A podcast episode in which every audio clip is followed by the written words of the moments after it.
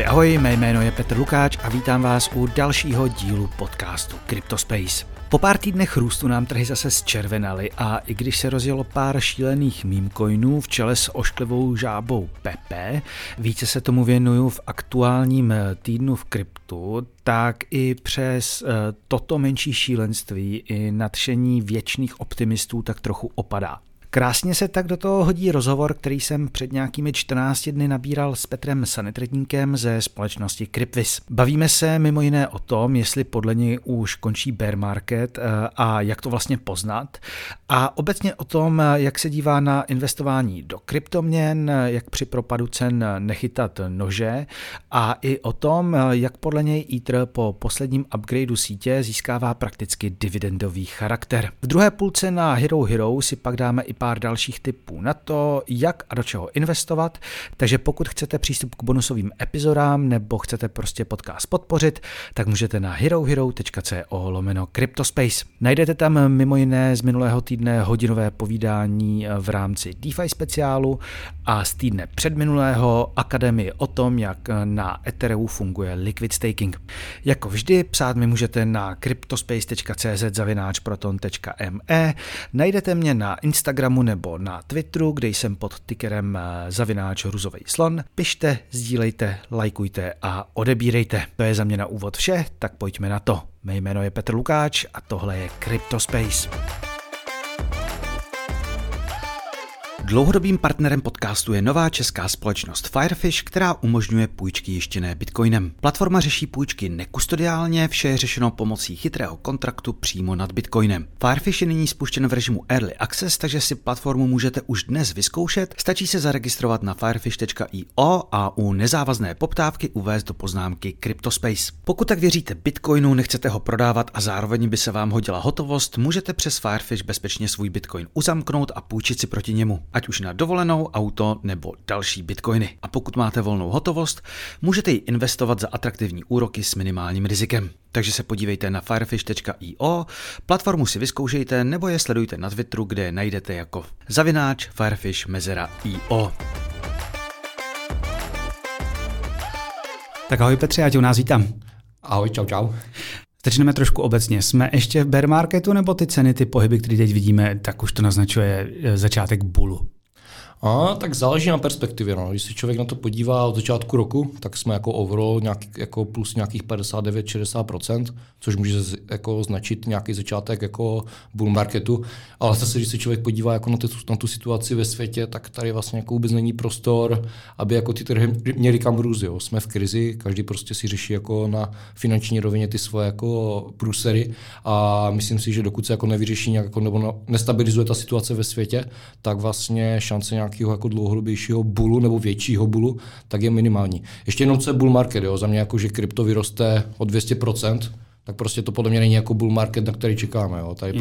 prostě podle mě všichni, jako kdo jsou v kryptu a nějak to jako chápou jako víc hlouběji, tak se spekuluje na to, že krypto by mělo vyrůst třeba krát 20. Jo, mm-hmm. protože vlastně ten finanční systém víme prostě, že nefunguje a spekulujeme na to, že investoři budou jako více utíkat nebo rozkládat riziko do těch kryptoměn. Což teď bylo krásně vidět vlastně na krachu těch amerických bank, kdy je vlastně konečně podle mě to krypto získalo první ten narrativ, hele, ten bankovní systém asi není úplně OK a pojďme trošku to riziko rozložit i do těch kryptoměn, protože je to ten odvrácený svět a můžu tak ochránit vlastně svoje investice. Takže bereš jsem... to, já ti do toho skočím, mm-hmm. bereš to opravdu jako takovýhle narrativ, jako že platí, není to spíš taková, takové zbožné přání lidí z krypta, že opravdu, uh, víš co, jako to, že si někdo nakoupí pár bitcoinů, anebo to, že ty uh, sami už držitele bitcoinu začnou spekulovat na bitcoin kvůli tomu, že tra, uh, tradiční uh, investoři by mohli začít spekulovat na bitcoin, protože se bortí banky. Mně vždycky tady to přijde trošku jako takový wishful thinking. Určitě to je, ale vlastně nemysl, jako pokud vlastně ta teorie je správná o těch kryptoměnách a opravdu jako ten finanční svět je tady tak jako zhýralej, nefunkční, tak by se to vlastně jednou mělo projevit. Jo? Jako samozřejmě bylo by to krásné, aby se to stalo. Je to uh, zároveň jako hodně nereálný, jako nikdo neví, kdy se to stane a zároveň je i špatný, kdyby vlastně jako spadnul klasický finanční systém a vlastně přivolo se to do krypta, protože pořád jako ty banky nám jako definují nějaké so, základní sociální potřeby, že jako hmm. společnost můžeme fungovat a určitě to musí nějak fungovat. Takže je otázka vlastně, jak to celý dopadne Každopádně pokud se, podle mě, pokud se nevyřeší ta uh, situace ve světě, tak se podle mě jako v kryptoměnách nemůžeme jako dívat na nějaký bull market, protože je to velmi pořád napjatý a nikdo vlastně neví, co se bude dít. No. Já jsem teď četl zajímavý uh, thread na Twitteru a bylo to zajímavý, ten člověk argumentoval tím, že, a já bych jako to podepsal, že vlastně nedojde k tomu, že velký tradiční finance začnou používat krypto nebo se do ní začnou ukládat nějaké uh, prostředky, ale že to bude takový jako grassroots ze spoda a um, bude to nástup nový generace, podobně jako prostě uh, dvacátníka už ani náhodou nenapadne mávnout někde na taxíka nebo uh, hledat taxíka na stanovišti, um, ale, ale prostě jde rovnou do Uberu, do Boltu nebo do něčeho podobného, tak úplně podobně prostě noví lidi, mladí lidi uh, tak jako postupně prostě přejdou k nějakým jiným financím. A to je jenom, to je jenom můj point k tomu, že já uh, malinko přestávám věřit k tomu útočišti Bitcoinu, jako do Bitcoinu, jako by pro velký tradiční hráče. Mm-hmm, uh, souhlasím asi, no. Jako tohle dost dává smysl a nikdo asi nemůže z jistotou vidět, jak to bude probíhat, jestli to bude tak nebo tak, hmm. ale minimálně tahle cesta si myslím, že bude pokračovat, ať se jako děje, co se děje, protože vlastně ta mladší generace to už bere všechno jinak a hmm. vyrůstá s tím kryptem a jakmile začnou chodit do práce nebo dostanou nějaké prostředky, tak to nebude, že to dají prostě jenom do akcí, dají Jasně. něco do krypta. No. A není to tak, není to tak abstraktní pro ně, že už si to, už to umějí představit. Um, ty jsi zmiňoval vlastně, že se musí nějakým způsobem změnit to venkovní prostředí a tady uh, asi i ty banky ukázaly, ty americké hmm. banky, že rozhodně ta globální ekonomika a ty, ty instituce na tom nejsou úplně ideálně. Eh, sice se teď začíná hovořit o snižování postupném nějakých jakoby úrokových sazeb, ale pravděpodobně to nebude nic dramatického. A hlavně mám pocit, že jsme ještě například na bytovém domu a na trhu hypoték ten pravý dopad neviděli. Že jo? Hmm. Takže podle tebe prostě není možný, aby, aby tady byl nějaký menší bůl během, během venkovní krize. Myslím si, že to je spíš nepravděpodobný, protože jako když uh, jako bude venku krize, tak si nemyslím, že ti lidi budou mít jako, že to řeknu s promětím, ty koule na to vzít ty své ztráty a přesouvat to do krypta a spíše to bude takový chaos, který třeba i zasáhne krypto. Samozřejmě bylo by nádherný, kdyby se to obrátilo. Každopádně já už jsem třeba v té pozici, že už se nesnažím jako až moc spekulovat na to, jestli je bull nebo beer. Prostě já to spíš beru docela jako na sebe, že na sebe samým člověk pozná, jestli je v beer marketu nebo v bullu. Protože když mám strach o své peníze a prostě brečím nad těma ztrátama, tak jsem prostě v těžkém beer marketu. Jo. Ale když jsem chamtivý a chci toho krypta co nejvíc, protože ty zisky každý den narůstají, tak jsme v takovém bulu.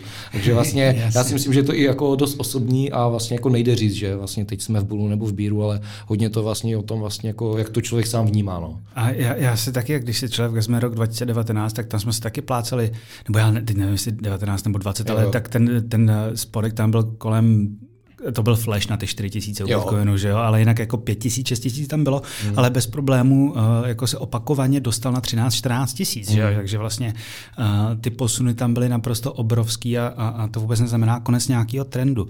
Já se tady uh, možná ale ještě jako zeptám, ty říkáš, že správný bear market se pozná, takže vidíme růst u některých mincí na 20 násobek a teď já si nejsem jistý třeba, uh, když... Bull market myslíš? Bull market, jo. já jsem řekl bear market, pardon, pardon, pardon, bull market.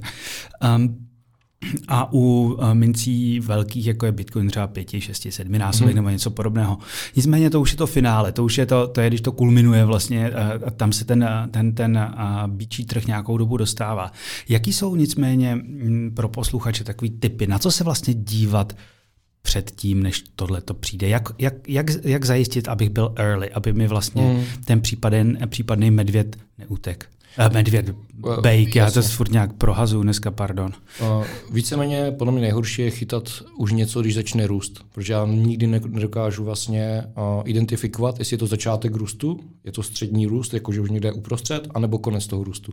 A teď jsme v době, podle mě, kdy pořád jako sedíme u stolu a rozdávají se karty. To znamená, že já si dneska můžu nadizajnovat velice zajímavý portfolio a až začne prostě nějaká šílená doba, která může trvat třeba pár týdnů, ale i pár měsíců, tak já už prostě budu mít svoje nakoupení nakoupeno a naopak, až se budou dít tady ty věci, že uh, budou tam třeba 20-násobné zisky, jo, Bitcoin třeba krát pět, tak zase správně, abych měl odprodávat, jo, mm. protože to je prostě ten správný přístup, kdy já musím uklízet jako ty svoje zisky uh, ideálně do stable a můžu pak zase jako vstupovat na nějakých poklesech nebo něco, nebo naopak prostě vybírat ty zisky úplně.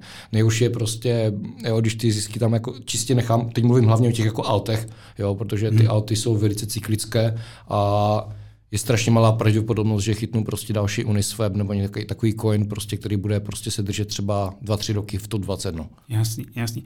No, no někdy to trefit, já jsem tady měl jeden token, nebudu teď jmenovat, který šel na 25 centů a říkám, počkám, až půjde na 20. Hmm. Pak byl na dolaru 25 a já jsem zrovna včera se slevou v úzovkách kupoval za 78 centů, hmm. tak doufám, že nepůjde na těch 20 zase.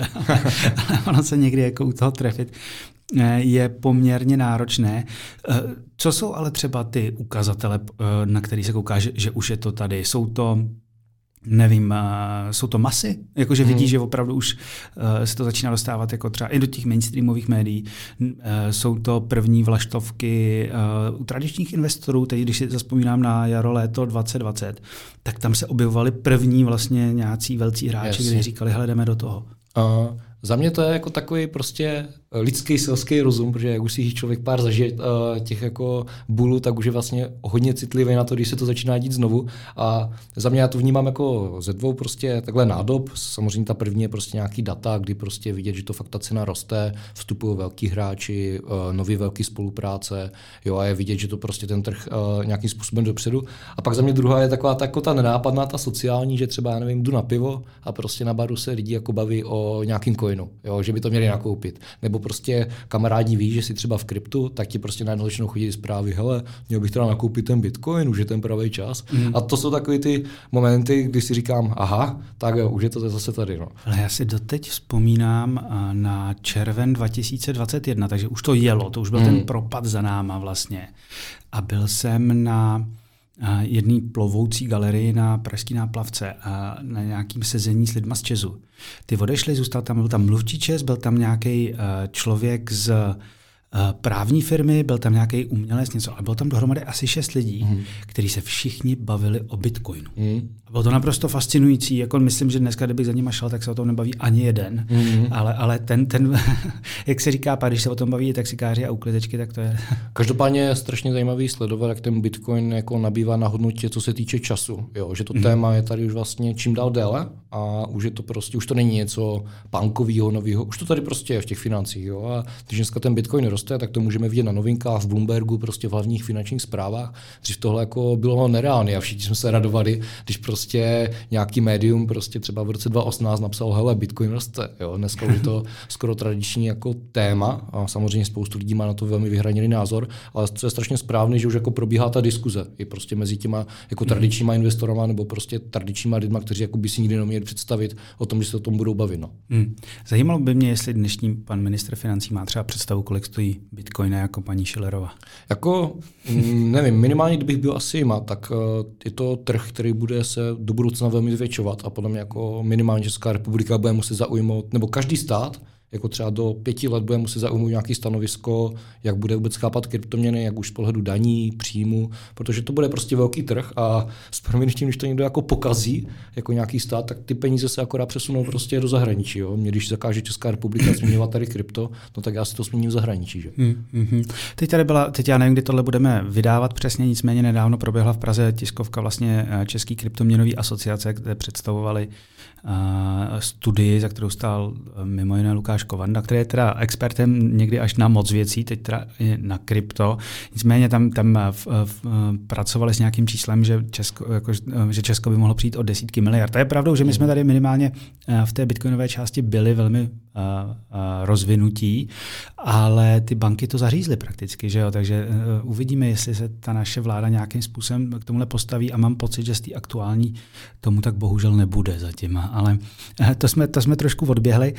Um, zmiňovali jsme e, vlastně ty tradiční investory. Hmm. Jak se podle tebe změnilo to vnímání u nich? A teď eh, ty, ty, ty jsi z firmy Crypfis, kde mimo jiné jako poskytujete služby uh, zprávy portfolí a podobně. Předpokládám, že minimálně část těch uh, investorů budou z tradičních financí. Převážně právě. Mm-hmm. Jak, jak vnímáš uh, nejdřív obecně a pak třeba u vás ve firmě, uh, jak se mění to vnímání? Tak vlastně my teď jedeme třetí rok a vlastně když jsme startovali první rok, tak vlastně jsme těžili akorát z toho vlastně předchozího bull marketu, jo, protože vlastně 80-70% investorů k nám jako spíš vstupovalo s nějakou vidinou, jako hele, to krypto zase jako asi vyskočí, prostě hodím to tam. A my jsme právě říkali, nebo když prostě jsme na schůzce a mluvíme o nějaké možné investici, tak vždycky říkáme, je nutné dodržet jako investiční horizont. A to je za nás třeba minimálně 3 až 5 let, aby se ta investice jako nějakým způsobem etablovala. Jo, a vlastně tady ten čas pak ukázal, kdo opravdu jako tam byl jako seriózní investor, to znamená, že prostě chtěl, aby ty jeho prostředky se zhodnotily prostě nějak jako racionálně v čase a kdo chtěl jenom jako krátkodobý rychlý zbohatnutí. Mm. Ten, kdo chtěl to krátkodobý rychlý zbohatnutí, tak samozřejmě tam pak prostě byly buď jako nějaký uh, diskuze nepříjemné, jako proč prostě máme ztrátu. A říkám, no prostě bohužel nejsme ponzi, jako když padá trh, tak uh, prostě ta, ten zisk udělá málo kdo a když ho někdo dělá, tak ho určitě jako nedodá, nedokáže dělat kontinuálně jako v tom mm-hmm. uh, beer marketu. Takže vlastně tam se to pak nějak jako mm, vyetablovalo, že vlastně zůstali fakt jako investoři, kteří to myslí vážně a vlastně spekulují jako dlouhodobě vlastně na tu zvýšenou hodnotu těch kryptoměn. Mm. Ale vy jste to teda rozjížděli vlastně na začátku bull marketu nebo I, v průběhu? De, de facto na konci. No. Měli jsme, jako když to řeknu, jako portfolio manažeři jsme měli jako tu nejhorší práci, protože de facto uh, si pamatuju, že jsme byli půl roku live a Ethereum bylo na 4,5 tisíce, jo, a my jsme měli investovat nějaký peníze a teď vlastně jako jsem říkal, hele, tohle nebudeme riskovat, jo. Prostě jako fakt prodáme třeba 70% a budeme se radši dívat prostě, uh, jak to roste bez nás, jo, a přijmeme mm-hmm. ten fakt, protože už to bylo tak jako uh, všechno přepálený, že se si říkal, tohle už jako nemůže prostě jako skončit mm-hmm. dobře. A pak samozřejmě, když jako to se nám tam musím zaklepat povedlo, uh, protože uh, vlastně nám to pak dalo tu možnost, že když ten trh klesal, tak jsme mohli jako nějak postupně racionálně dokupovat, ale samozřejmě, uh, na, když to vidíš jako uh, v dashboardu, tak je to nepříjemné, protože vidíš jako jenom větší a větší ztrátu. Ale Jasně. co je jako, zase jako správný, tak vlastně vždycky by měl být jako vlastně nějaký cash na dokup. No. Nicméně předpokládám, že když viděli ochlazení trhu, že eh, spousta zákazníků nebo klientů odešla. Jo, samozřejmě. um, a jak bys, jak by si eh, ohodnotil třeba chování těch uh, velkých uh, institucionálních investorů a uh, fondy, banky a podobně, které jsme viděli, protože uh, bylo to jako vždycky v roce 2021, kdy to byla prostě Meloni, uh, Goldman, Goldmani, hmm. JP Morgan, všichni měli nějaké investiční divize. Teď už je zase jako ticho po pěšině.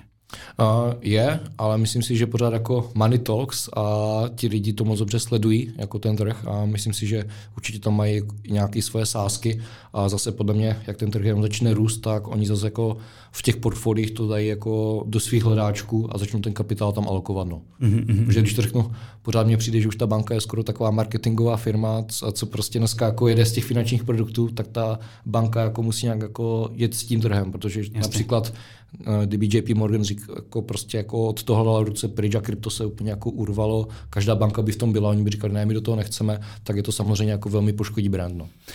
Teď je to trošku něco ale malinko jiného. Hmm, nejsem si jistý teď, které to byly, ale uh, myslím, že to byly Goldmani, kteří mají divizi, a teď to byl Morgan nebo právě Melanie, mm. uh, který měli vlastně tu divizi, která oznamovala jako velké investice, bohužel to bylo do nějaký, většinou nějaký Web3 věci nebo podobně, mm. ale oznamovali je jako v letošním roce. Tím pádem mám pocit, že někteří ty velcí hráči tam oproti těm předešlým mm. marketům, tak uh, oproti těm předešlým tím letním střídáním trhu tam prostě na tom trhu zůstali. Mm. Jako je to nějakým způsobem asi tak. No. Mm-hmm. Uh, pojďme se teď podívat na, na to, do čeho vlastně trošku investovat, uh, ale, ale trošku jiným způsobem, protože důležitou věcí vlastně v tom kryptu v posledním bull, bullrunu byly různé narrativy. Mm. Já se přiznám, že jsem si je často uvědomil až zpětně a e, výborný v tomhle byl uh, Kobe, asi většina lidí ho z krypto Twitteru zná. On je to trošku uh, jak to říká, no troll a dělá si ze všeho srandu, na druhou stranu, on když do toho jde, tak jako je to neuvěřitelně chytrý týpek, který prostě ty jeho analýzy stojí za to. A on se vlastně uh, pustil před rokem, rokem a půl, si založil Substack a začal tam nějakým způsobem analyzovat už ty uběhlé narrativy, podle kterých on investoval. Mm-hmm. Uh, a jedním z těch narrativů bylo například investování do alternativních L1. Mm-hmm. Bylo to v době, kdy prostě na, na Arbitrum, na Optimism, jako by druhé vrstvy Etherea se stále čekalo a bylo to prostě, a to byly lidi, kteří nakupovali Polygon za 5 centů a, a, a, a podobně. Takže ty, těch narrativů tam bylo několik, různě se střídali a, a většinou se nepotvrdily, nebo minimálně potvrdily se jenom krátkodobě. Myslíš si, že nějaké podobné narrativy budou v tom následujícím bullrunu? Mm-hmm. Uh, myslím si, že ještě určitě nějaké budou, ale za mě uh, si myslím, že už budou jenom minimální, protože když se podíváme na ten trh, kryptoměn nebo obecně technologie blockchainu, jako co dál chceme vymýšlet. Jo? Vlastně má, vzniklo tady nějaký DeFi, OK, to prostě funguje, využívá se to, jsou tam transakce v těch aplikacích. Pak přišlo NFT, OK, to se taky dneska jako využívá, jsou tam transakce. A dneska se tak čeká jako na GameFi, to je jako za mě až moc velký očekávání a málo to teda ukazuje. Jsem čekal, že už to třeba před půl rokem, že už se něco stane zásadního, jo, že budou prostě fakt, každý bude hrát a vydělávat ty svoje vlastně virtuální peníze vlastně v těch mhm. hrách. A trošku jsem jako dospěl k názoru, že vlastně, když se podíváme na tradiční finance, tak třeba za posledních 70 let jako se tam nic nevymyslelo. Ale jako pořád to fungovalo, všichni tomu věřili a ta hodnota se tam jako zvětšovala a zvětšovala. No fintech, fintech se vymyslel, ten přišel s mobilama jako... Jo, a s internetem, jasně. jasně a to byla nějaká jako prostě nový narrativ, když to řeknu pro tradiční finance. Mm-hmm. A přijde mi, že jako kryptoměny ten trh jako bude, na, nebo už je možná trošku na konci s těmi inovacemi, protože mm-hmm. přijde mi, že cokoliv nového vidím, tak už je to taky tlačení na pilu, pojďme vymyslet nový narrativ. Jo, ale víceméně... Já jsem možná teď nemyslel nový narrativ jakoby co do uh, radikální změny uh, celého kryptosystému, ale spíš, řekněme, narrativ jako ty L1. Jak je, nový trh, jak kdyby. To byl nový trh, něco, co by tenhle bullrun mohlo jet, na co lidi by mohli sázet. Mm-hmm. Teď jako všichni říkají další, prostě to budou všechno uh, uh, mince umělé inteligence a podobně. Jo, a to je přesně třeba chat GPT, Crypto AI, to je přesně ten příklad toho, že vlastně už se fakt jako tlačí až moc na pilu, pojďme něco nového vymyslet a chtěl jsem právě říct, že spíše si myslím, že ta hodnota, jako co, nebo ta infrastruktura, co je dnes vytvořená, tak na to právě naopak padne mnohonásobně vyšší hodnota. A že ten bull market bude spíš o nějakých jako velkých zprávách typu, že třeba Nasdaq udělá svoji verzi prostě na kryptu. Jo, hmm. s, s kompletně se všema akciemi a všichni akcie jako holdeři prostě dostanou svoje kryptopeněženky a prostě budou mít i mutaci prostě hmm. na Etheru. Jo, něco takového si myslím, že je před námi a cokoliv dalšího vymýšlet už mi fakt jako přijde že se strašně tlačí na tu pilu, aby se tam jako něco nového vymyslelo, co zase dá jako uh, nový bull market, ale víceméně, když se na to podíváme, tak jako všechno je vymyšleno a je to, když to řeknu, v takovém stavu, jak když prostě dneska máme iPhone, tak prostě první iPhony měly velké inovace, ale prostě dneska ta inovace už je minimální. Jo. Maximálně máme vyšší kameru, uh, větší kam, lepší kameru, uh, větší baterku, ale už tam není jako vlastně co vymýšlet. Jo. Ten trh smartphonů už je prostě jako na konci. Mm. A co se týče kryptoměn, tak vlastně tu největší práci udělal Bitcoin, je tam nějaká technologická nadstavba typu Ethereum, smart kontraktů, programování aplikací. To dneska funguje, využívá se to a za mě teď je čas, aby jako na to padla jako tam mnohonásobně větší hodnota a využitelnost. No. Mm. Ty se na to možná eh, koukáš trošku moc racionálně, protože oni ty narrativy, které jsou v, uh, který jsem jako platili třeba v tom posledním bullrunu, tak až racionální nebyli. Protože všichni hmm. věděli, že tady je Ethereum a že prostě se pracuje aktivně na L2. A stejně e, prostě e, shitchainy a la Avalanche udělali 100x. Jasně. A ten, takže, takže jako já jsem, já jako spíš jako bych, já nevím, jestli se to dá vůbec takhle jako dopředu vymyslet, jako hmm. na čem se lidi zblázní, protože kdyby si někomu asi popsal v roce 2018, jak bude fungovat farmení tokenů hmm. na jaře 2020, tak ti taky nebude věřit. Přesně tak, no. A podle mě, jako já jsem třeba tady v tom trošku takový zlenivělej, protože jsem tady ty jako uh, trendy chtěl kečovat docela hodněkrát. Mm-hmm. Uh, několikrát se mi to povedlo, několikrát ne. A víceméně, když si uh, člověk jako dá, to rovná se vůči tady té aktivitě, tak prostě pořád je nejlepší jako se držet tam, eh, kde je prostě jako nejvíce uživatelů, nejvíce poplatků a nejvíce transakcí. Takže prostě uh, úplně jako to nejlepší, co člověk může dělat, je sledovat všechno z token terminálu, jo, prostě jestli, to, jestli je aktivnější, může to sledovat, sledovat na týdenní úrovni, jestli je mm-hmm. prostě méně aktivní na půlroční úrovni a tam prostě, když to řeknu na stříbrném podnose, vidím prostě, co se děje. Jestli teď jako něco začne, tak jako já to uvidím z těch dat. Jo, samozřejmě nedostanu se, nedostanu se k tomu úplně jako na začátku, ale jako dostanu se k tomu a minimálně o tom budu vědět. Třeba například já jsem NFTčka nikdy netradoval, nikdy jsem ani jako na to, do toho neinvestoval, protože pořád to jako nějakým způsobem uh, nechápu jako na investiční úrovni, proč bych do toho měl dát peníze. Mm-hmm. No, prostě, jako, a přijmul jsem ten fakt, hele, je to zajímavý, nechápu ty lidi, co dávají ty Já peníze. Já se tady s tebou naprosto, naprosto souzním. A, a jako nedokážu si představit, že třeba bych tam dal, nevím, 30% svých úspor, když prostě mi to jako racionálně nedává smysl. Jo. To už prostě na, na úrovni toho, že můžu jako do kasína a točit kuličku a prostě to podobně. No. Ale, jasně, ale myslím, že tam je nějaký skill, akorát uh, ho nemám. Mm, mm. A jakože tam zatím je obrovská znalost a jako specifický asi parametry toho, co máš sledovat. Mám vymyšlený jednoho člověka, který je točil ve velkým, aby mm. jsem přišel a snad mi to vysvětlí, abych to pochopil. Jak se... A určitě jako je zajímavý právě lidi, co se v tom naučí fungovat, nebo třeba co i fungují tady v těch nových narrativech, protože je to prostě full-time job a opravdu, když člověk jako leží v Discordu, v Twitteru a prostě s těma lidma se zná a řeší to přímo s nimi, tak vlastně tam se může dostat k velice zajímavým inside informacem, které prostě ještě nejsou na trhu a už, to, už je vlastně u toho vzniku mm-hmm. těch nových vlastně věcí. No. Mm-hmm. Um, Ono někdy může být jako dobrým vlastně eh, přístupem k tomu, když něčemu nerozumím, ale myslím si, že to bude fungovat, tak investuju do té infrastruktury nebo do té platformy. Hmm. Který, a teď eh, plácnu, ono to nebylo možné, ale kdybych věřil NFT, tak jako investuju do uh, OpenSea, což Přesně samozřejmě tak. nešlo. Hmm. Když uh, nerozumím DeFi, tak si koupím Ether, protože prostě na tom to poběží. Hmm. A podobný přístup, teď jsem si všiml třeba v rámci toho GameFi, kde teda tam tomu asi člověk může rozumět, ale prostě to, co tam zatím vzniklo, jsou naprostý sračky hračky. Eh, to nevím, jestli tam nechám s někdy s ohněm tady, a, ale a, eh, tak například a, eh, Fiskantes, vlastně asi nejsledovanější Čech na kryptotwitteru, a, tak šiloval jednu platformu a teď si nespomenu, kterou, která má nějakým způsobem jakoby podporovat vlastně hry a být mm. platformou, na které ty hry Jasně. vznikají. Jo, jo. Takže možná tohle by mohl být ten přístup, ale to GameFi, my, to GameFi tady rozebíráme opakovaně, ale vlastně ne, tady není se o čem moc bavit nikdy, protože všichni jako mm. doufají, že to bude. A... Já si myslím, že to je trošku takový VR, uh, mm. že všichni o toho čekají strašně jako moc, mm. ale vlastně reálně se nic neděje. Což je jako zajímavý. Ono se to jako může přijít pak ten bod zlomu, že všichni jako ti, kteří tomu věřili, tak jako na, tom, na nás vydělají, protože my tam přijdeme jako později.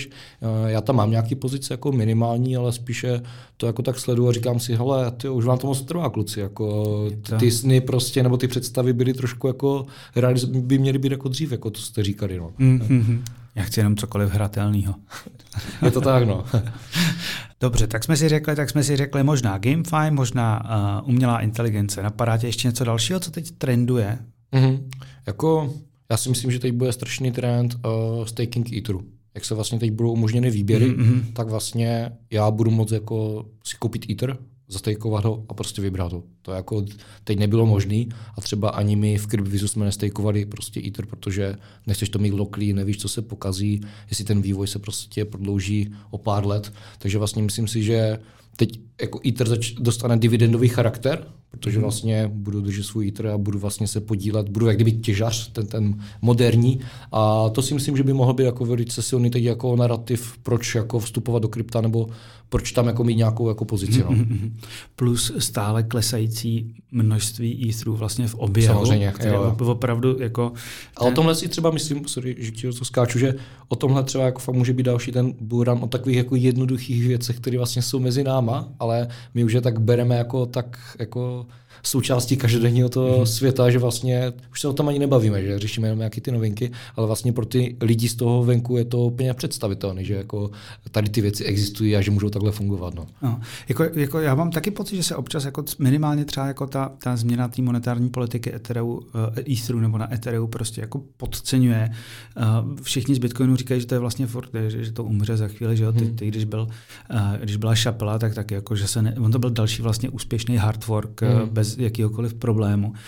Ale, ale to, že za prvé ono, on přestalo se vydávat obrovské množství etherů a zároveň těch stávajících pomalonku ubývá, je obrovský přece, to je obrovská věc jako pro celý ten, pro celý hmm. ten ekosystém. A, uh, on, ty říkáš, že to je jednoduchý, ale ono to je obrovský a zároveň jednoduchý. No. Tohle, tohle bylo přesně v době, kdy jsem já vstupoval do kryptoměn, Ether stál, nevím, 8 babek a mě prostě kamarád říkal, hele, ten Bitcoin je super, ale prostě tady jako vznikne něco obřího, jo. To prostě mm. bude jak takový iOS, kde vývojáři si publikují své aplikace a nikdo to nemůže smazat. Říkám, no tak tyjo, to je obří, no. to jako to bude dávat smysl.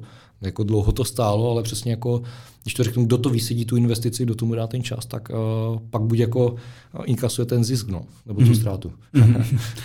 Mm. bude to zajímavé.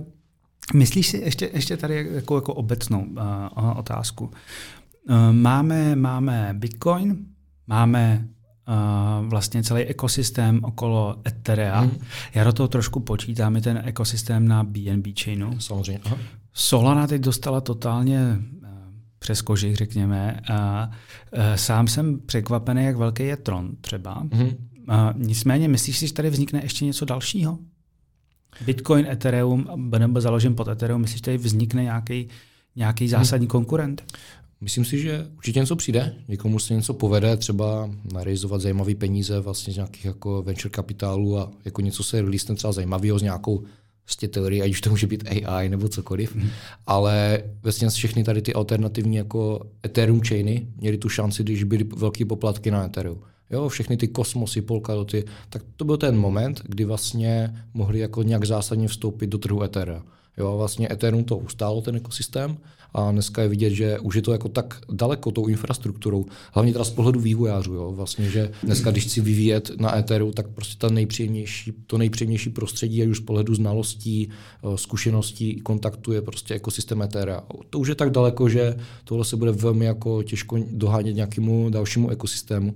A ještě teda to si myslím bude, že velmi zajímavý bod na trhu bude, až se jednou stane, samozřejmě to se nemusí nikdy stát, ale já věřím, že jo, až Ethereum se stane vlastně jako nejhodnotnější kryptoměnou, předroste Bitcoin, tak najednou vlastně všechny média začnou jako o tom psát, že Ethereum mm-hmm. je mhm. tady první a všichni se začnou ptát, jo, proč to Ethereum je první? A teď tam začne vlastně jako kompletně tady ta pohádka o vlastně stakingu, snižování zásobě, smart kontraktech, programování, DeFi, NFTčkách a jako prostě dostane se to jako fakt jako do veřejného povědomí. No. Než nastane flippening. Yes. flippening. Um, no, uvidíme, uvidíme. Tady, tady můžeme vlastně zapromovat, že my jsme dneska hodně Ethereum, Ethereum Praha. Hmm? Prý dorazí Vitalik. Oh, wow. tak já doufám, že ho dostanu. Um, každopádně myslíš, že třeba uh, vstane z popela, nebo tam ještě spíš z bahna. Uh, Ada? Uh, Adu jako nějak sleduju úplně minimálně, ale jako nevím tam jako nějaký racionální důvod, proč Jo, prostě... Tak kdyby to přišlo dřív, jo, protože ta, ta, od jakého roku tady je Cardano? 2016, no, 17? No, no, no. Takhle. A, a i ten zakladatel, nebo jako sledu na Twitteru mi přijde takový jako podívin spíš, jo, že, uh, že tam není nějaký drive, takže na, jako dneska na číslech nebo jako na nějaké té aktivitě třeba, co vidím na svém Twitteru a to jako fakt sleduju široký portfolio lidí, abych jako nebyl jenom deep v té Ethereum komunitě, tak prostě nevidím jako nějaký důvod, proč by se tam mělo něco měnit. No, mm-hmm. no když se vlastně dneska podíváš, jako, uh, tak uh, Optimism vydal svůj obsek, mm. kdy vlastně je neuvěřitelně jednoduchý dělat si vlastní druhý vrstvy kdekoliv, jako mm. kdekoliv na Ethereum samozřejmě. Uh, jak, jak si tam uh, na, na tom postaví Coinbase vlastní blockchain. Mm. Uh, Arbitrum přišlo dokonce, teď nevím, jak se to u nich jmenuje přesně, ale ty budou uh, umožňovat druhý i třetí vrstvy ještě nad sebou. Takže, takže ta potřeba nějakých dalších jako chainů uh, je vlastně taková, jak to říct?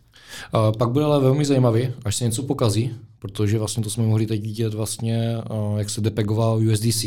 Tak mhm. vlastně mm-hmm jako my jsme ještě neviděli podle mě v kryptoměnách jako softwarovou krizi. Jo, že by prostě mm-hmm. nějaký jako fakt velký bug ten trh zhodil. A to jsme mohli vidět vlastně, když se rysovalo Ethereum smart kontrakty, jo, a hned to vlastně se jako heklo. Tak jako z tohohle mám třeba osobně největší strach, až se jednou stane. A teď jako, jak, jak byla celá ta situace s USDC, tak jsem si říkal, oh, wow, tak tohle může být jako fakt jízda, kdyby to jako prostě jako se to položilo, že já fakt jsem jenom čekal na ten moment, uh, ať prohlásí prostě, že to mají jako rozloženy ty rezervy a že tam neměli třeba 80%. To bylo, ale to mě strašně fascinovalo, jak ten trh to nereagoval. Já jsem na to narazil, až jsem si přispal nějak v 10 ráno a, a ty informace už byly od půlnoci venku a už bylo jasný, že tam je třeba, že jsou krytý, v 10 ráno bylo jistý, že jsou skrytý z 85 a ve 12 už bylo, že jsou krytý ze 93% stejně to bylo prostě pod. A já, jsem právě byl zrovna v Indonésii, takže já jsem to měl jako hned ze startu, když to jako bylo tak minus 2%, 3 a nikdo vlastně ještě nevěděl, jak je to krytý, takže jsem seděl jenom u toho počítače a říkal, ty jo, tak co teď budu dělat, tak prostě... Měl jsi, měl jsi taky všechny své rezervy v USDC jako já? Uh, to určitě ne. Jako na osobním portfoliu jsem měl něco málo a tam se to neřešilo, ale spíš jako na úrovni CryptVizu, protože vždycky držíme vlastně uh, něco jak kdyby ve stable a prostě nejvíc jako safe je prostě co trh ukázal je USDC. Teď samozřejmě na základě té poslední situace tak to dostalo trošku jaký stres test, ale pořád je to ten nejvíc bezpečný stablecoin, kde to mít uložený. No. Že to bylo trošku stresový, jako tu situaci nějak racionálně vyřešit jako co se děje a vlastně nespanikařit, zbytečně neinkasovat ztrátu a počkat si na ty pravé informace. No. Já to chci furt přelejt do LUSD, Protože já mám všechny, stej, jako mám eh, ve stablech mám třeba dneska už jenom, já jsem dokupoval asi tak třeba 15%, měl jsem 30 ještě nedávno a, a všechno v USDC. Mm. Takže já jsem byl hodně vystrašený, hlavně to bylo krásně dole, jak jsem chtěl nakupovat, ale nechtělo se mi nakupovat s 12% vlastně přirážkou. Mm. Že jo?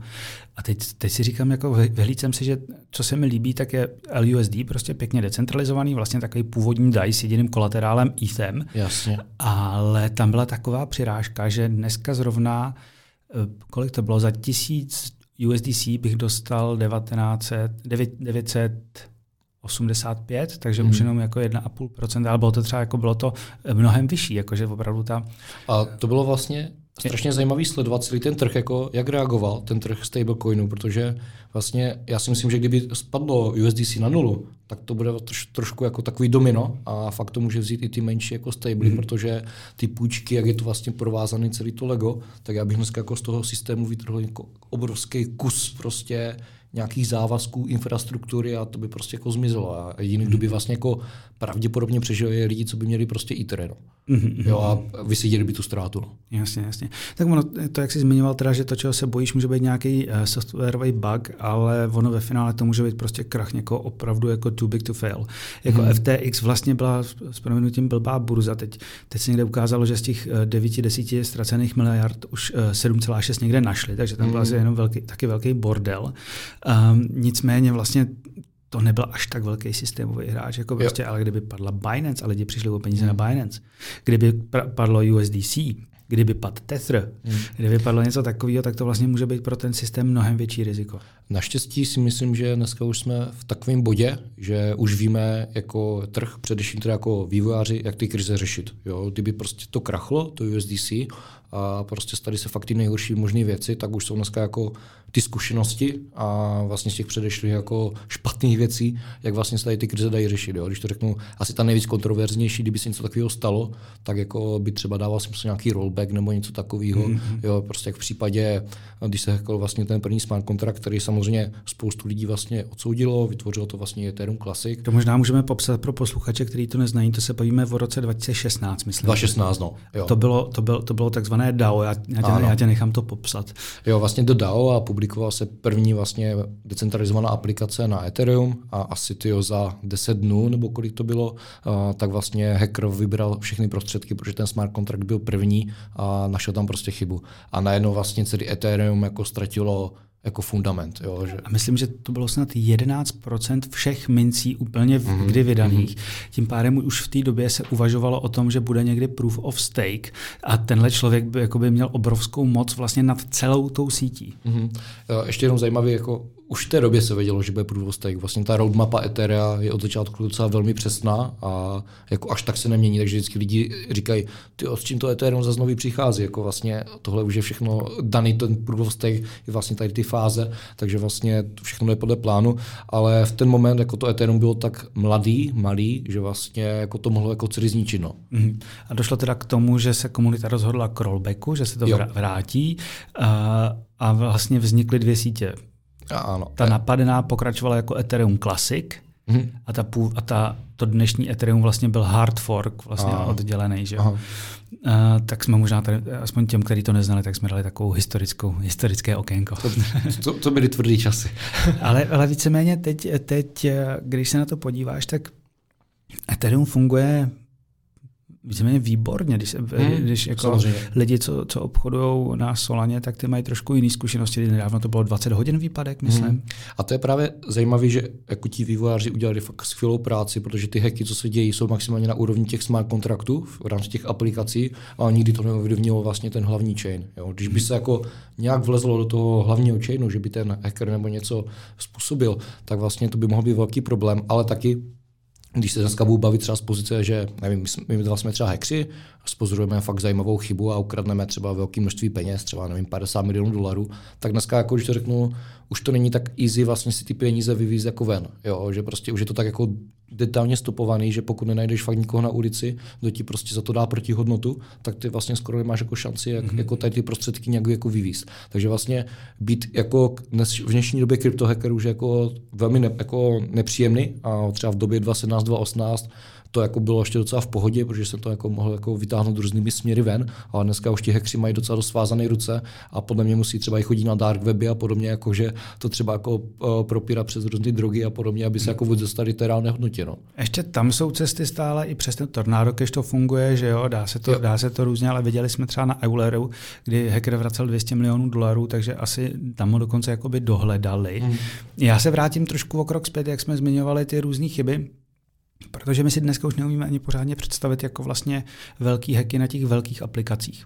Dneska, hmm. jako když je člověk, tak v roce 2019-20, tak tam byly prostě útoky i na ty největší, dneska vlastně už pilíře. Myslím si, že AV uh, bylo napadený, Uniswap si tak nejsem jistý teď, jestli, ale prostě i eh, Maker měl taky problémy a vlastně i tyhle ty největší z největších protokolů byly útoky eh, byly, byly obětmi úspěšných hackerských hmm. útoků, ale dneska vlastně už jsou tak uh, propracovaný a tak daleko, že vlastně vidíme jenom na těch většinou menších protokolích nějaký problémy. No. Ale, ta, ale kdyby třeba bylo napadeno Lido, hmm.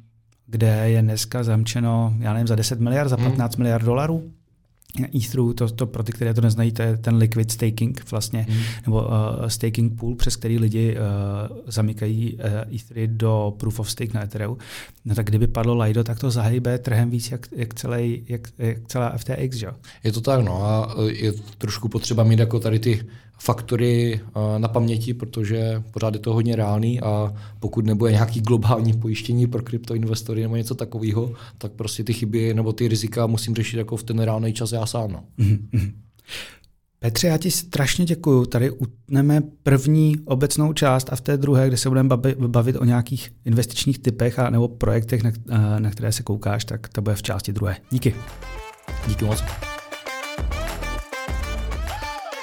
Tak to byl Petr Sanetrník ze společnosti Cryptvis. Pokud si chcete dát i další půlhodinku povídání, najdete ji na herohero.co lomeno Cryptospace. Jak už jsem říkal, kromě této půlhodinky tam z minulého týdne najdete například i hodinový DeFi speciál nebo nedávnou akademii o tom, jak funguje liquid staking na Ethereum. Za mě to je pro tentokrát vše. Doufám, že se vám i tato epizoda líbila a budu se těšit zase příště. Naschledanou.